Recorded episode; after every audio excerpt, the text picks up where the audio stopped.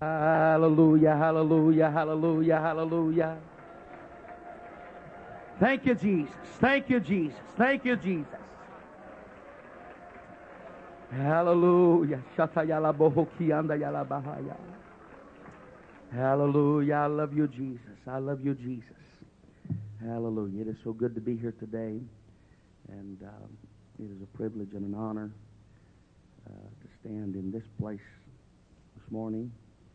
I love and appreciate the men that sponsor PSR. They have meant uh, a lot to my life. California was one of my most favorite places to preach. When I evangelized for 21 years, and uh, I just appreciate this uh, California area, the churches, the good saints of God that are in this place today. I've enjoyed the word of the Lord thus far. Hallelujah. Last night was so tremendous, and then this morning was so good. And uh, I'm going to get out of the way in just a little bit. I'm sandwiched between uh, two great, great preachers of the gospel. And uh, so I hope people don't ask where the beef's at today when it's over with.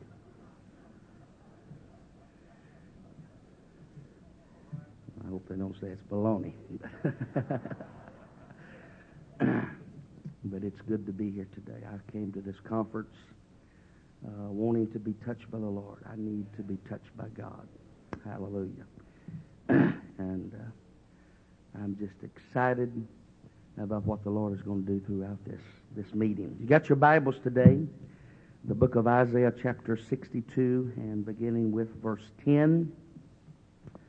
Isaiah chapter 62 and verse 10.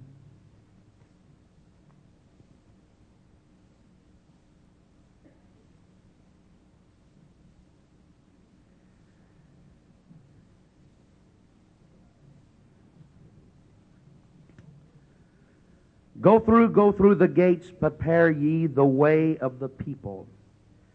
Cast up, cast up the highway, gather out the stones, lift up a standard for the people. Behold, the Lord hath proclaimed unto the end of the world, say ye to the daughter of Zion, Behold, thy salvation cometh. Behold, his reward is with him, and his work before him.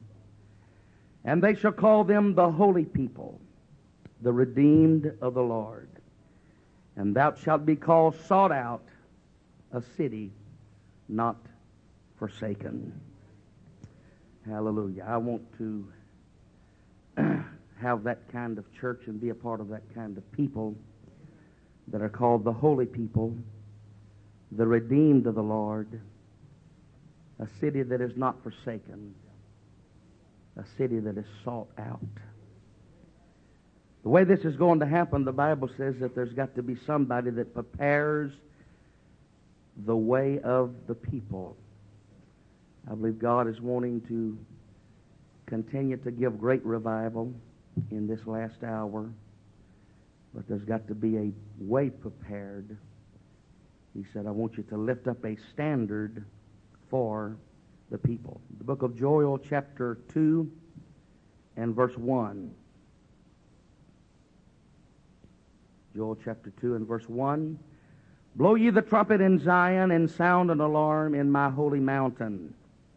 Let all the inhabitants of the land tremble, for the day of the Lord cometh, for it is nigh at hand. Blow ye the trumpet in Zion. And then in the book of 1 Corinthians, chapter 14 and verse 8.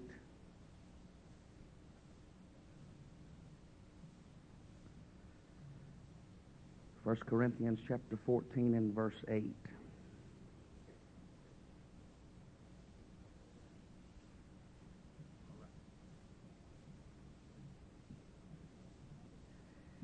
For if the trumpet give an uncertain sound, who shall prepare himself to the battle?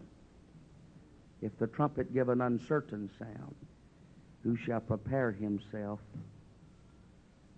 to the battle. And then one last verse in Jeremiah chapter 4 and verse 21.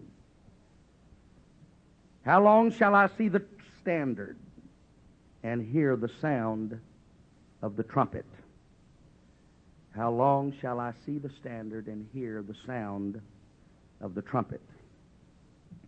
I want to preach today from this subject the trumpet and the standard. The trumpet and the standard. Hallelujah. God, we love you today. We thank you for your word that is anointed. We pray, God, today that you would anoint our minds and our hearts to receive the word of the Lord this day. I recognize my need of you today, Lord. I realize this morning without you, an eternal God, nothing eternal can happen in this place. Hallelujah. Let your power and your anointing open up every mind, every heart. Hallelujah. Give us dominion over every spirit that would stand against the word of the Lord today. We are believing you today, God, that you're going to speak to the hearts of each and every one of us. Hallelujah. In Jesus' name. Let's lift our hands one more time and praise him. Hallelujah. We love you, Jesus. Thank you, Jesus. Thank you, Jesus. Thank you, Jesus. Glory to the name of the Lord. Glory to the name of the Lord. Glory to the name of the Lord Jesus. Hallelujah, hallelujah, hallelujah, hallelujah, hallelujah, hallelujah. Thank you, Jesus. In the name of the Lord. And you may be seated this morning. There should be two foremost desires in the heart of every child of God that is in this building this morning. The first primary, foremost desire that should be in each and every one of our hearts is to hear the Lord when life is over clearly say, Welcome in, thou good and thou faithful servant. Uh, that is our first requirement of life, is to save ourselves from this untoward generation. I did not get in this church to miss the mark, but I want to tell you I am very sincere and uh, I am very honest about wanting to be saved. I want to be saved. But there is a, another utmost desire that is in my life and should be in the lives of every person that's in this place. And that is, there needs to be a desire in our heart to see someone else also saved. There's something wrong with us if we're satisfied to just try to save ourselves. Hallelujah. God has given us something too precious to keep to ourselves. And there's a responsibility that lies upon the shoulders of every saint of God to uh, be one that reaches out to those that are around them. Hallelujah. I want to have a church that is having revival, that is reaching the city that we are a part of.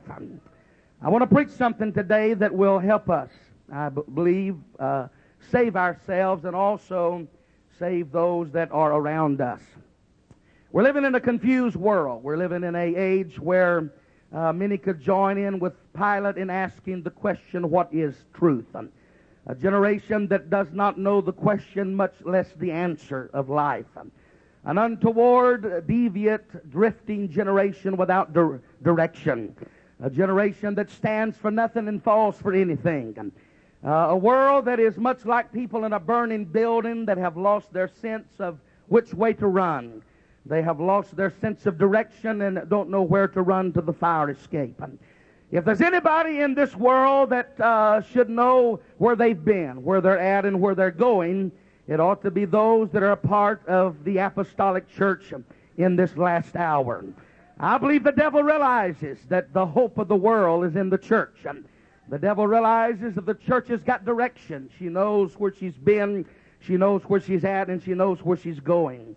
It is the desire of the devil in this last hour to try to confuse us and to try to make us much like the world, confused and stumbling around and forget our primary purpose in life. And we must maintain our direction as the sun sets in the generation that we are a part of. And hallelujah, I believe that we are the generation that will run with the torch of truth for the last time. Hallelujah. We must maintain our direction. Several years ago, I heard the story of a pilot that had lost his sense of direction, his sense of uh, uh, locale. He began to ask his navigator to pinpoint their location. It seemed that the navigator was somewhat uh, confused also, and uh, he finally said, Well, I don't know exactly where we're headed, But I can tell you this, we're making good time. There seems to be a lot of preachers and a lot of people that they're not really interested in where they're headed, they're only interested in making good time. But I want to tell you, friend, we have got to make sure that we're still headed in the same direction. Hallelujah, hallelujah. I believe that God has put within the church uh, those things that are important to us to, to set direction and to make sure that we make heaven our home. I look in the Old Testament and the church in the wilderness was a church that uh, God had put within their economy certain things to maintain direction. A church that numbered in the millions, it was imperative of them to be able to maintain their direction. You can imagine being out in uh, the wilderness and, and all around you is nothing but a sea of, of people. It would have been easier for them to become a milling mass of confusion. And so God put within the Old Testament church uh, certain things that were to maintain direction. Uh, two different things that God used was the sounding of trumpets and, and the lifting up of standards. And in Numbers, the second chapter, the Bible says it was by the means of standards that the children of Israel, the different tribes, knew exactly where they were to dwell around the tabernacle. In Numbers chapter 10, the Bible says when the cloud began to move off the uh, valley of uh, Sinai, that God instructed the people to follow after their standards. And when they saw the lifting up of the standard, they were to follow after it. And also in the same chapter, the Bible tells us that God instructed Moses to make silver trumpets. And these silver trumpets were for the calling of the assembly and for the journeying of the camp. Hallelujah. God in uh, the Old Testament was using two different means to obtain the same result. He used the trumpet, which was something that could be heard and he used the standard which was something that could be seen. God, in his wisdom, recognized the importance of something to look at and something to listen to. Hallelujah, I can see in the thick of the battle when maybe the noise of the battle would be to such a degree that it would be hard to hear the trumpet. But in confusion, someone could look on a distant hill and see flapping in the wind a standard that had been lifted up. And it would give that individual direction. There may be other times that a man would find himself in some close quarter where visibility was not good. And in a moment of confusion, all of a sudden, and not being able to see what he needed to see, um, there would be the sound of a trumpet that would pierce through the noise, and, and it would give him direction on what to do. And God recognized the importance of the ministry of the trumpet and the ministry of the standard. And I believe that in this last day church, God is still using the trumpet and the standard to keep us on course. And hallelujah. I want to preach to you for a little while on the importance of uh, the trumpet. The scripture said, How long shall we hear the sound of the trumpet? And Moses was commanded to make silver trumpets for the calling of the assembly and for the journeying of the camps. And in the Old Testament, there were several different trumpet calls um, that was instituted. Um, different trumpet calls that uh, the children of Israel no doubt memorized.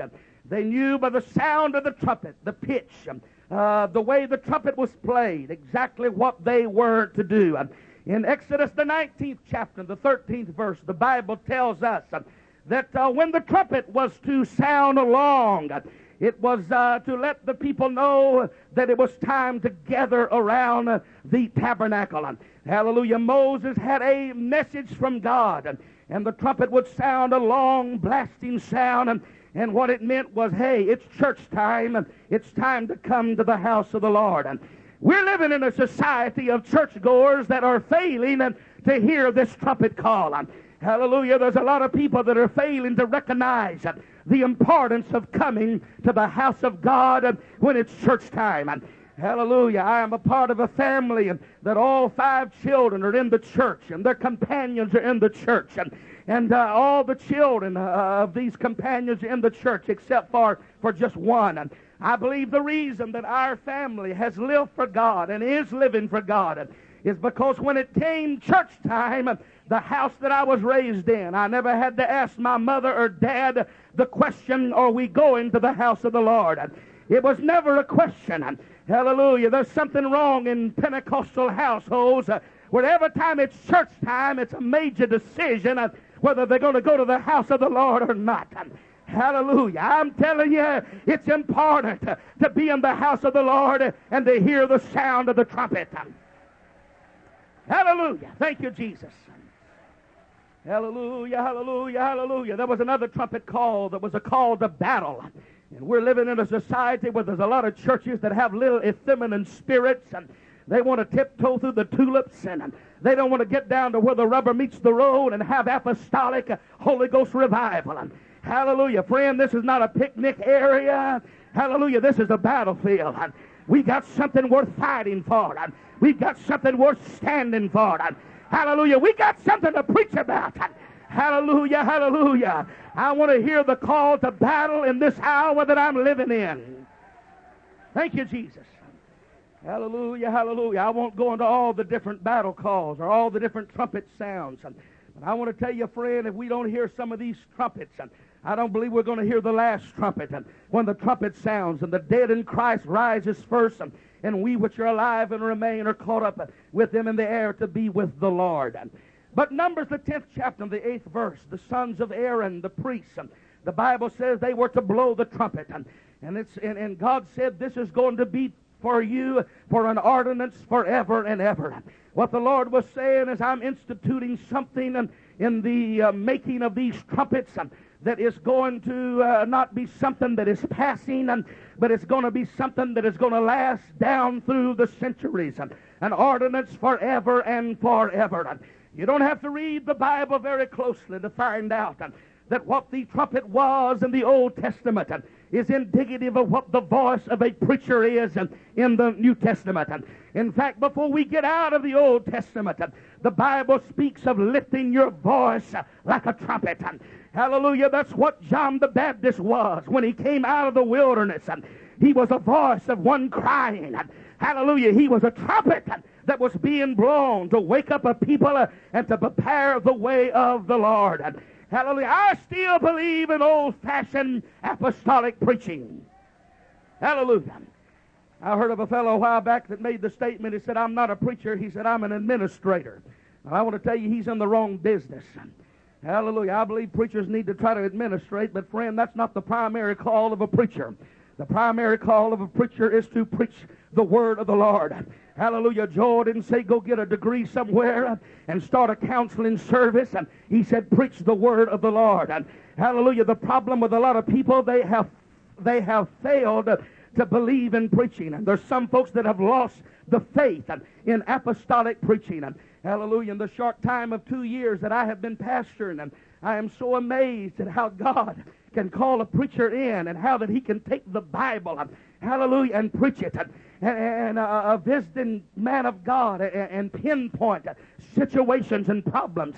I believe more in preaching today than I have ever believed in the preaching of the word of the Lord. Hallelujah. I believe in the miracle of preaching. In the book of Ephesians, the fourth chapter, the Bible says God gave gifts unto men. And then he spoke of those gifts. He gave some apostles and some prophets and, some evangelists and some pastors and some teachers for the perfecting of the church, for the work of their ministry, for the perfecting of the body of Christ. Hallelujah. I believe that God's hand in the church is a five-fingered hand. Hallelujah. I believe in a fivefold ministry that can have the ability to perfect the church. Hallelujah. Hallelujah. When you look at the human hand that God has created, God knew what he was doing when he created this human hand. Heard a message on it one time. God knew the, the number of grabbers to put on the end of this thing for it to work right. Hallelujah. You can imagine these people playing these musical instruments. If they didn't have but one finger on each hand, they'd be limited to chopsticks. But God knew what He was doing when He put five fingers on, on, a, on a human hand. Hallelujah. You take somebody's thumb off and they have a problem holding on to things. They have a problem handling things because God knew what He was doing when He put five fingers on a hand. And friend, the reason some churches are in trouble is because the ministry is not operating. People have lost faith in the power of preaching. Hallelujah. I believe that when problems are not being solved in the church, there's one of two things happening. Either a preacher is not preaching or either people are not listening.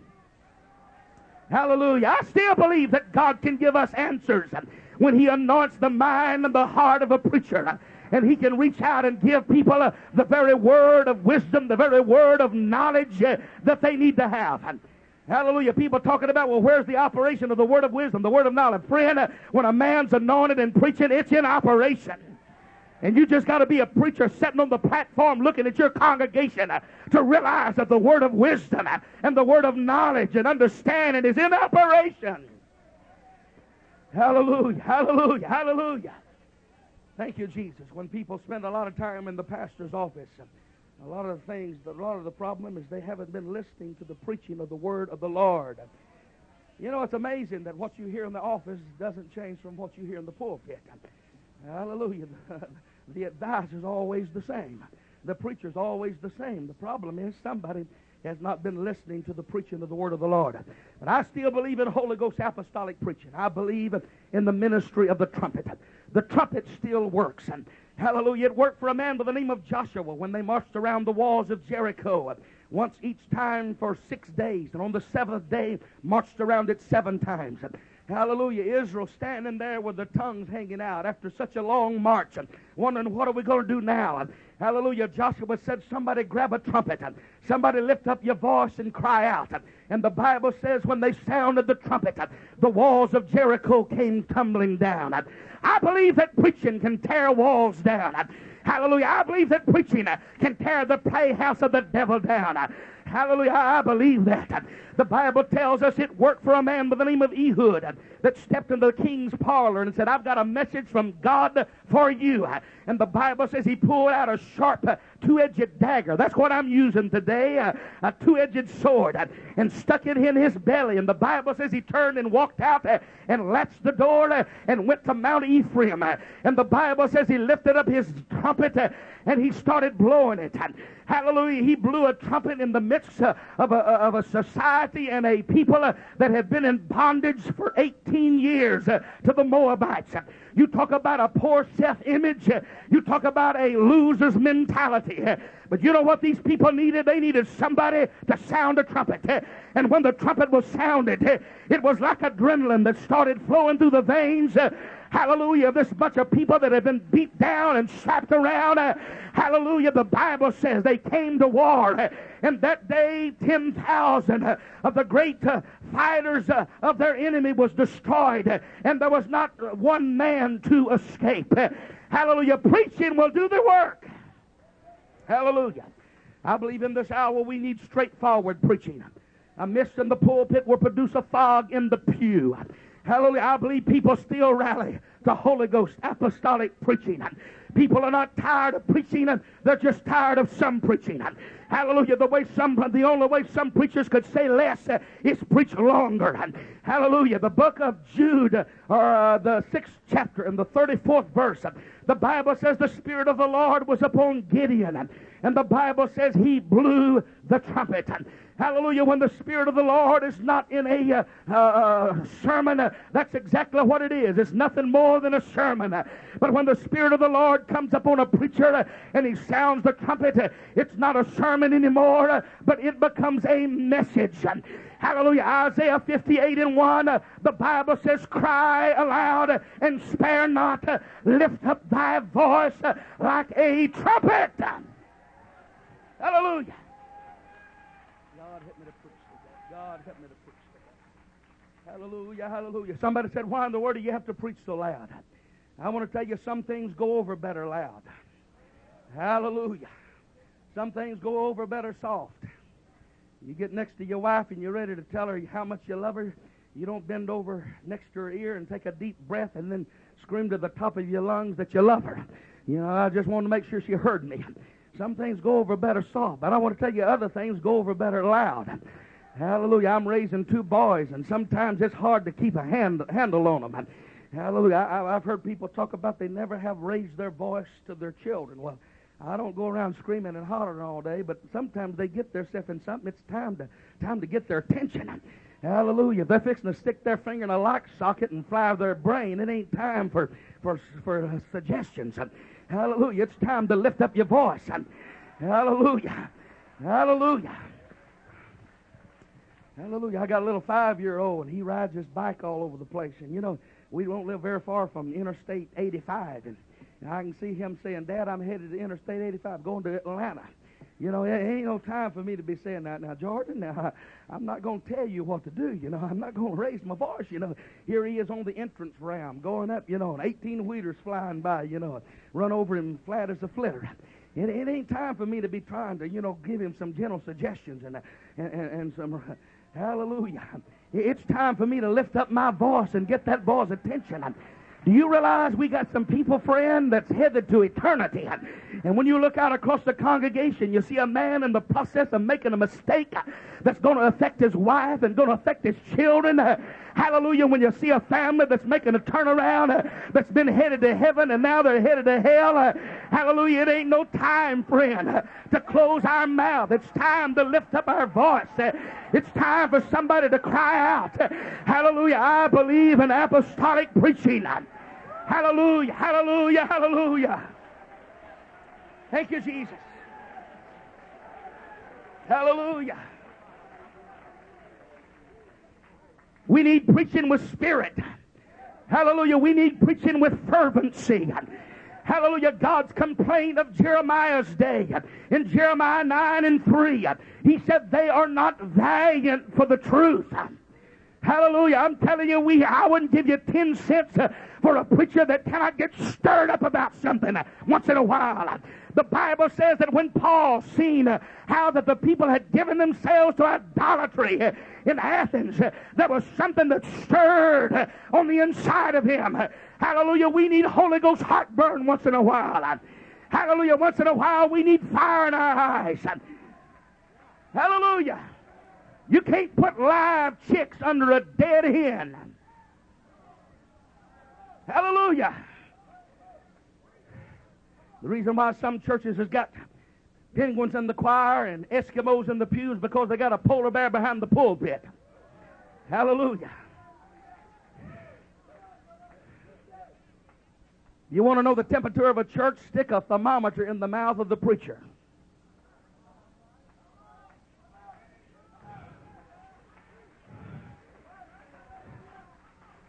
Hallelujah. I believe in preaching. How important is preaching? How important is it to sound the trumpet, to sound the alarm? It's a matter of salvation. It's not a matter of preference. Hallelujah. It's a matter of salvation. Ezekiel, the third chapter, tells us if we don't sound the trumpet, not only will those that are not warned perish, but we will perish because our voice has been silenced. Hallelujah. God gives every preacher responsibility to lift up his voice like a trumpet. And Hallelujah. And I believe that God wants the congregation to respond when a preacher lifts up his voice like a trumpet. And Hallelujah. God's looking for somebody to say amen. And God's looking for somebody to respond to the preacher. Hallelujah. I believe in preaching the word of the Lord. I believe that preaching can make a difference. Hallelujah. Thank you, Jesus. But as powerful as I believe that preaching is, as powerful as I believe the standard of the trumpet is, I'm going to say something today that may blow your mind. Of course, it may not be much of an explosion, but uh,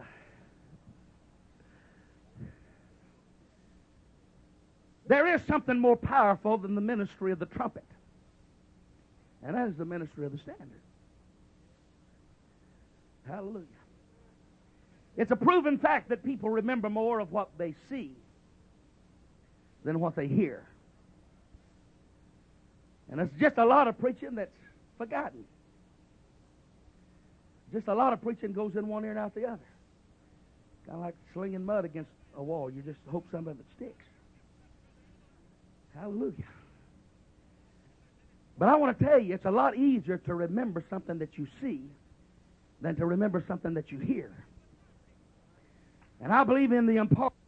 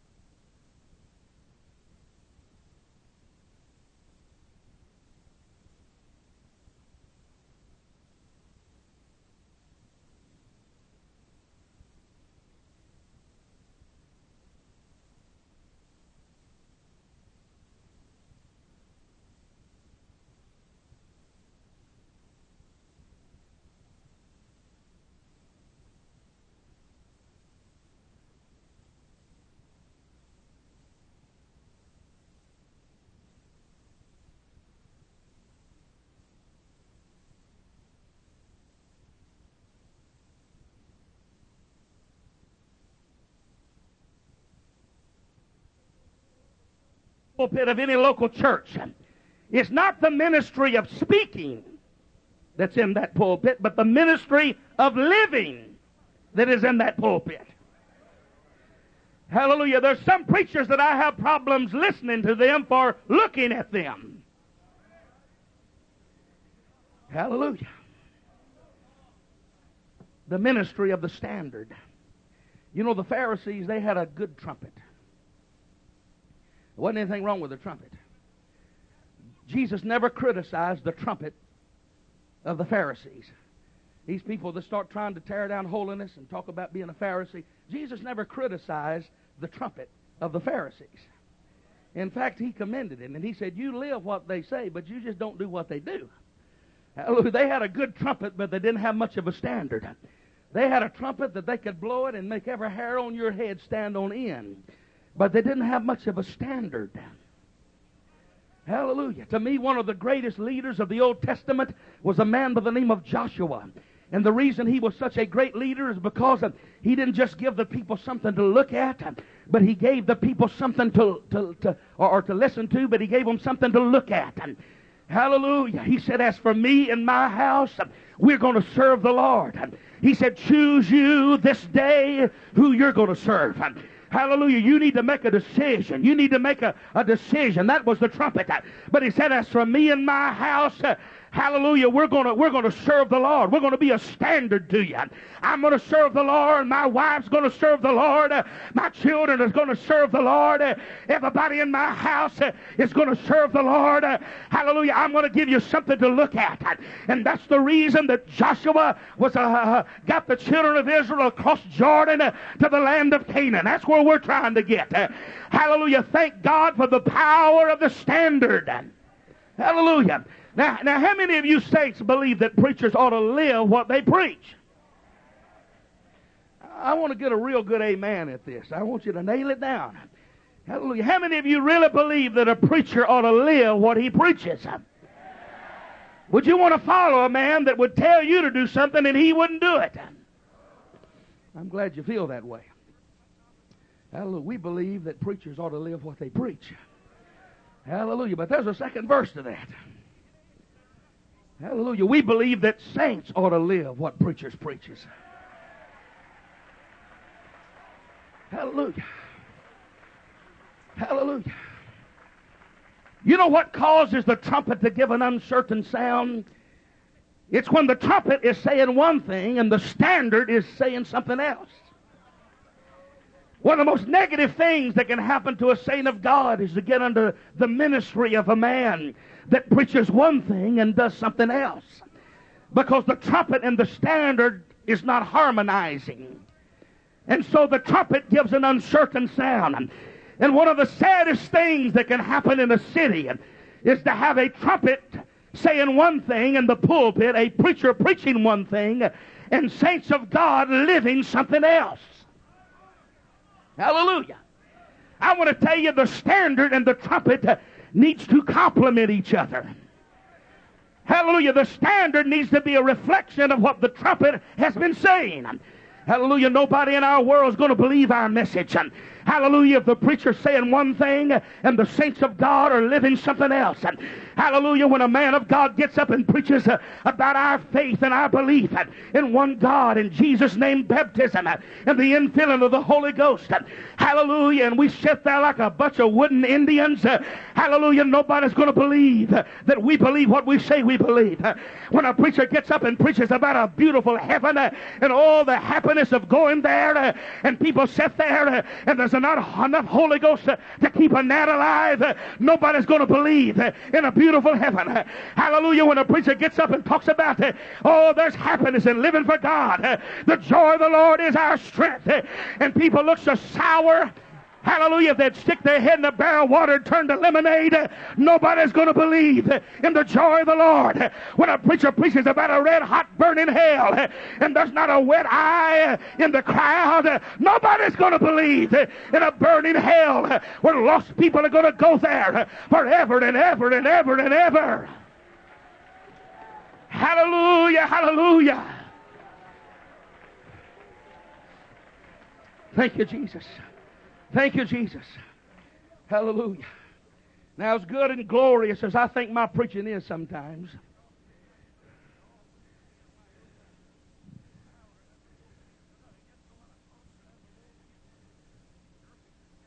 a lot of times people don't listen much, remember much of what's been preached. I remember a couple that came a while back to our church, and it was on a Sunday morning, and God moved and anointed, and I just kind of felt like I'd done pretty good for myself, you know. Hallelujah. I'm glad I don't have to compare myself to anybody else, but I compare myself to myself, you know, and I felt like I'd done pretty good for me. And uh, in fact, after the service, the man was standing there, the woman, tears in their eyes. They said, "We're going to come back. This going, we, we want to make this our church. We found what we've been looking for." Boy, I thought, man, I, hallelujah, boy, that was some preaching this morning. and uh, they did come back, and they got the Holy Ghost, both of them, and and Live for God just so happened right after they, they, came back, we started a revival, and they prayed through in that revival, and we went several weeks in that revival. Brother uh, Cardwell, I believe it was, had a fantastic revival. And uh, after that revival, or at the end of the revival, you know, the lady mentioned, you know, it had been about, well, we went nine weeks, I think. And uh, she said, you know, she said, I, I've never heard you preach. Hallelujah. Kind of, you know, put a hole in my balloon. Because as soon as she said that, I guess the Lord reminded me, you know, how I felt, you know. Boy, I tell you, that preaching, hallelujah.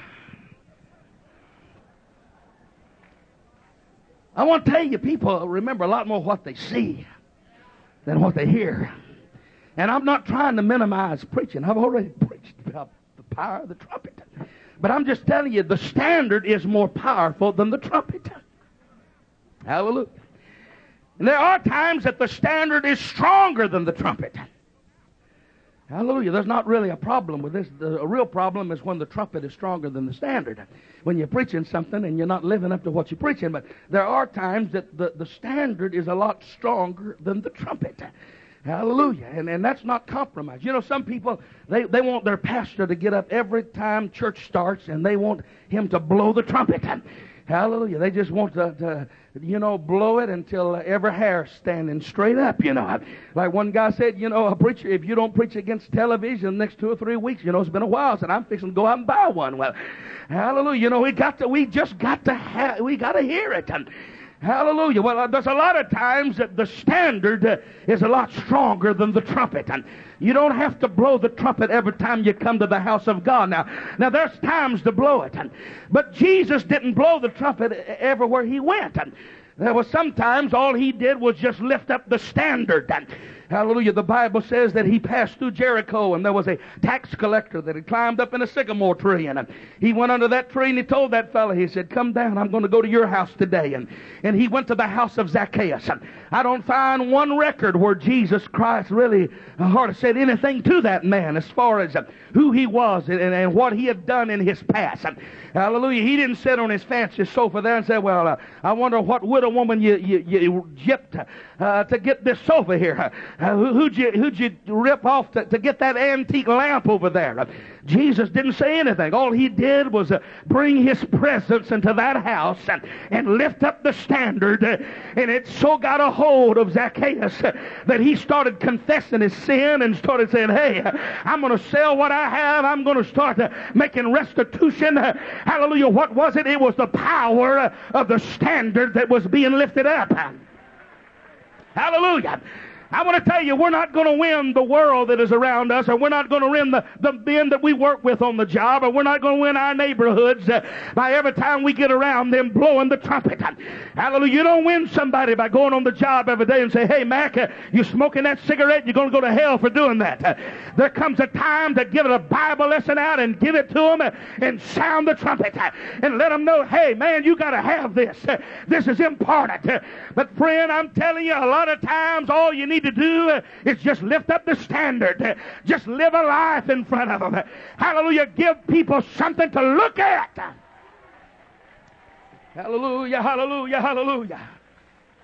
Hallelujah. The real challenge not so much is not so much in the sound of the trumpet, but it is in the lifting up of the standard. Hallelujah. It's a lot easier to preach sometimes than it is to live. Hallelujah. Some folks in our church, you know, they they're, they're going home for the holidays or something, or they're going to go visit their folks, or their folks are coming in and and they come to me and you know they're all stirred up and uh, you think I need to, you know, you think I need to open up this ball of wax again? You know, my family's coming to visit. And they're not in the church, and uh, you know, I need to tell them, you know, they got to have the Holy Ghost. They're going to be lost. And I asked him, you know, well, have you, have you talked to him any about? What God's done for you in your life? Yeah, we've already been through all of it. We, I've already told him, you know. And, and, you know, sometimes people think that every time they get around their family, they need to blow the trumpet. You don't need to blow the trumpet. You need to lift up the standard. The problem with some folks, you know, the reason they're not winning their folks to God, they ain't got a they ain't got a trumpet problem. They got a standard problem. Hallelujah. They go one time, they're all on fire, man. They just preach to the whole neighborhood and all the kin folks and uncles and aunts and nephews. And and the next time they come, they're a little cold in the Lord. They they over there flipping the channel on the TV, watching it with their folks. Hallelujah. We don't have a trumpet standard. We uh, trumpet problem. We got a standard problem. Hallelujah. Hallelujah. Thank you, Jesus. A large clock in front of a jewelry store stopped at 8:15 a.m., causing children to be late for school, a businessman to miss his plane, and many people to be late for work. It all happened because the clock everyone was watching sent out the wrong message. Hallelujah. It's time for us to send a message to a world that is around us that we have the answer to what they need. Hallelujah. I believe with all of my heart that God is wanting our church, where I'm at, and your church too, to literally turn your communities upside down. You know the way we're going to do it? It's not going to be, hallelujah, preaching's important. But it's not just going to be in sound of the trumpet. It's going to be in everybody lifting up the standard. Everybody living what we know. Everybody being in position. I said, everybody being in position. Hallelujah. I read uh, just a couple of weeks ago an old writer in the early 1900s, and he, he made this statement. He said, he said, I remember the day when we thought that the best way to light up a city was to find some central location and to set up a tower and put a light on it to give light to a city or a village. But he said later on we found out the best way to light a village or community or city is to put street lamps ever so often down every street.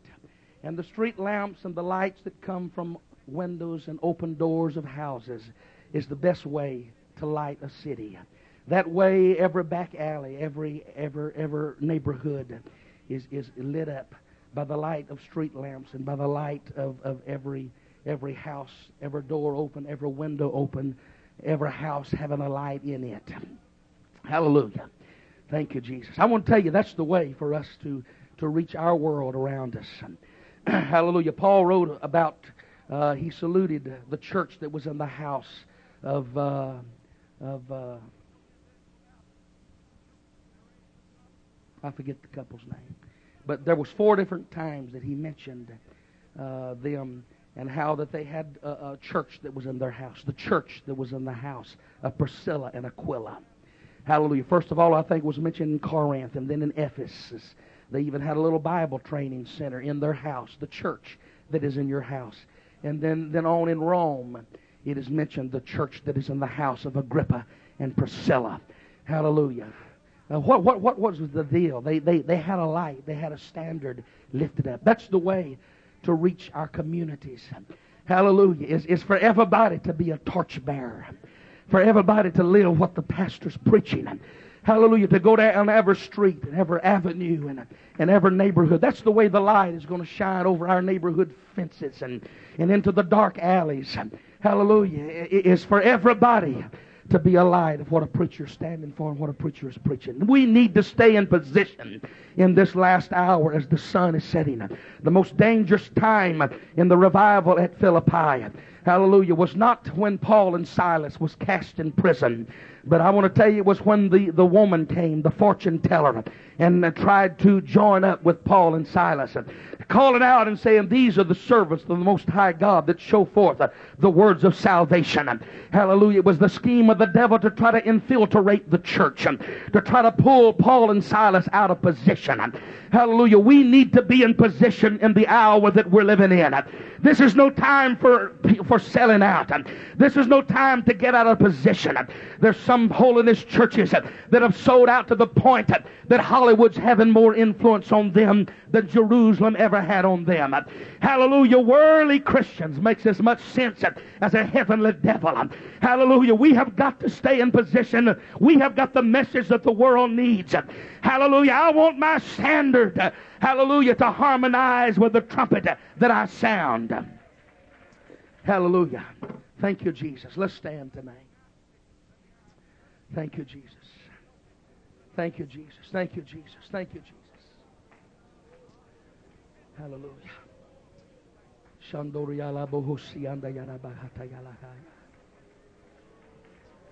Hallelujah. Hallelujah. Thank you, Jesus. Glory to the name of the Lord. Glory to the name of the Lord. Glory to the name of the Lord Jesus. Hallelujah. Somebody is looking at each and every one of us. I read a statement just the other day that said that the most, said it is estimated that a common person in, in their lifetime will influence over a hundred thousand people just passing through lives and touching people. I want to tell you, we've got a responsibility. Somebody's looking at us. The Bible says, make straight paths for your feet, lest they that are crippled or pulled out of the way or turned out of the way. There's a crippled world that's following us. There's a world that's looking for hope. It's a world that's looking for answers. Sometimes when we're right at the point of leading somebody to the Lord, there's an inconsistency that shows up in our life. People takes uh, the liberty of turning out of the path, finding some little picnic area somewhere to do their own thing, and then they get back on path and they head on to glory. But those that are crippled, that are following, are pulled out of the way, and they never make it back. Never make it back on the path. Our most powerful tool is not in what the world's hearing us say, but it's in what the world is seeing us do. Our most powerful testimony is the changed life that God's given every one of us through the power of the Holy Ghost. God wants to make every saint of God a flaming light in a dark world that's perishing. I want my church to be a sought out place. We don't have the, facilities, we don't have the, the money, we don't have the manpower of a lot of churches in our city. We got a we got a Baptist church in our our city that's that's building a seven million dollar auditorium now. and uh, another church. It's got a fine, fine church. They're fixing to build huge edifice. Some guy got in a horrible wreck and is going to inherit, I think, about $29 million and dump a bunch of it in this church's lap. I, I, I said, God, why? Here we're the real church, preaching the truth. and I said, Lord, why don't you just curse that thing if it's not right? Why, why God said the best, the best way to put the false out of business is to be the real. I'm not interested in going over and cursing, tearing that all up. That's just to leave that alone. But if you and your people will start living, you know, I can't I can't build a church on my preaching, my personality. but if something could get a hold of every person in my church, where they would walk through the city being a light, being a standard. People's not looking for church Hollywood style. They're looking for real people. They're looking for genuine people. They're looking for somebody that lives what they preach. Hallelujah.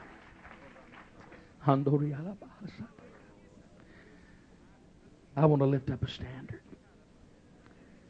I'm going to keep on sounding the trumpet. Oh, God, I believe in preaching. Jesus knew how to sound the trumpet. He knew how to look at the scribes and the Pharisees and tell them you're a bunch of hypocrites. But I want to tell you, he also knew how to, to lift up the standard. He was the role model. John the Baptist came and he was the trumpet. He was the voice. When Jesus came on the scene, he was the standard. We're supposed to be representatives of Jesus. I want to give the world something to look at. I don't want to preach about a burning hell without tears rolling down my cheeks. I want to let people know I love them. Hallelujah. Hallelujah. Let's lift our hands and love the Lord today. Thank you, Jesus.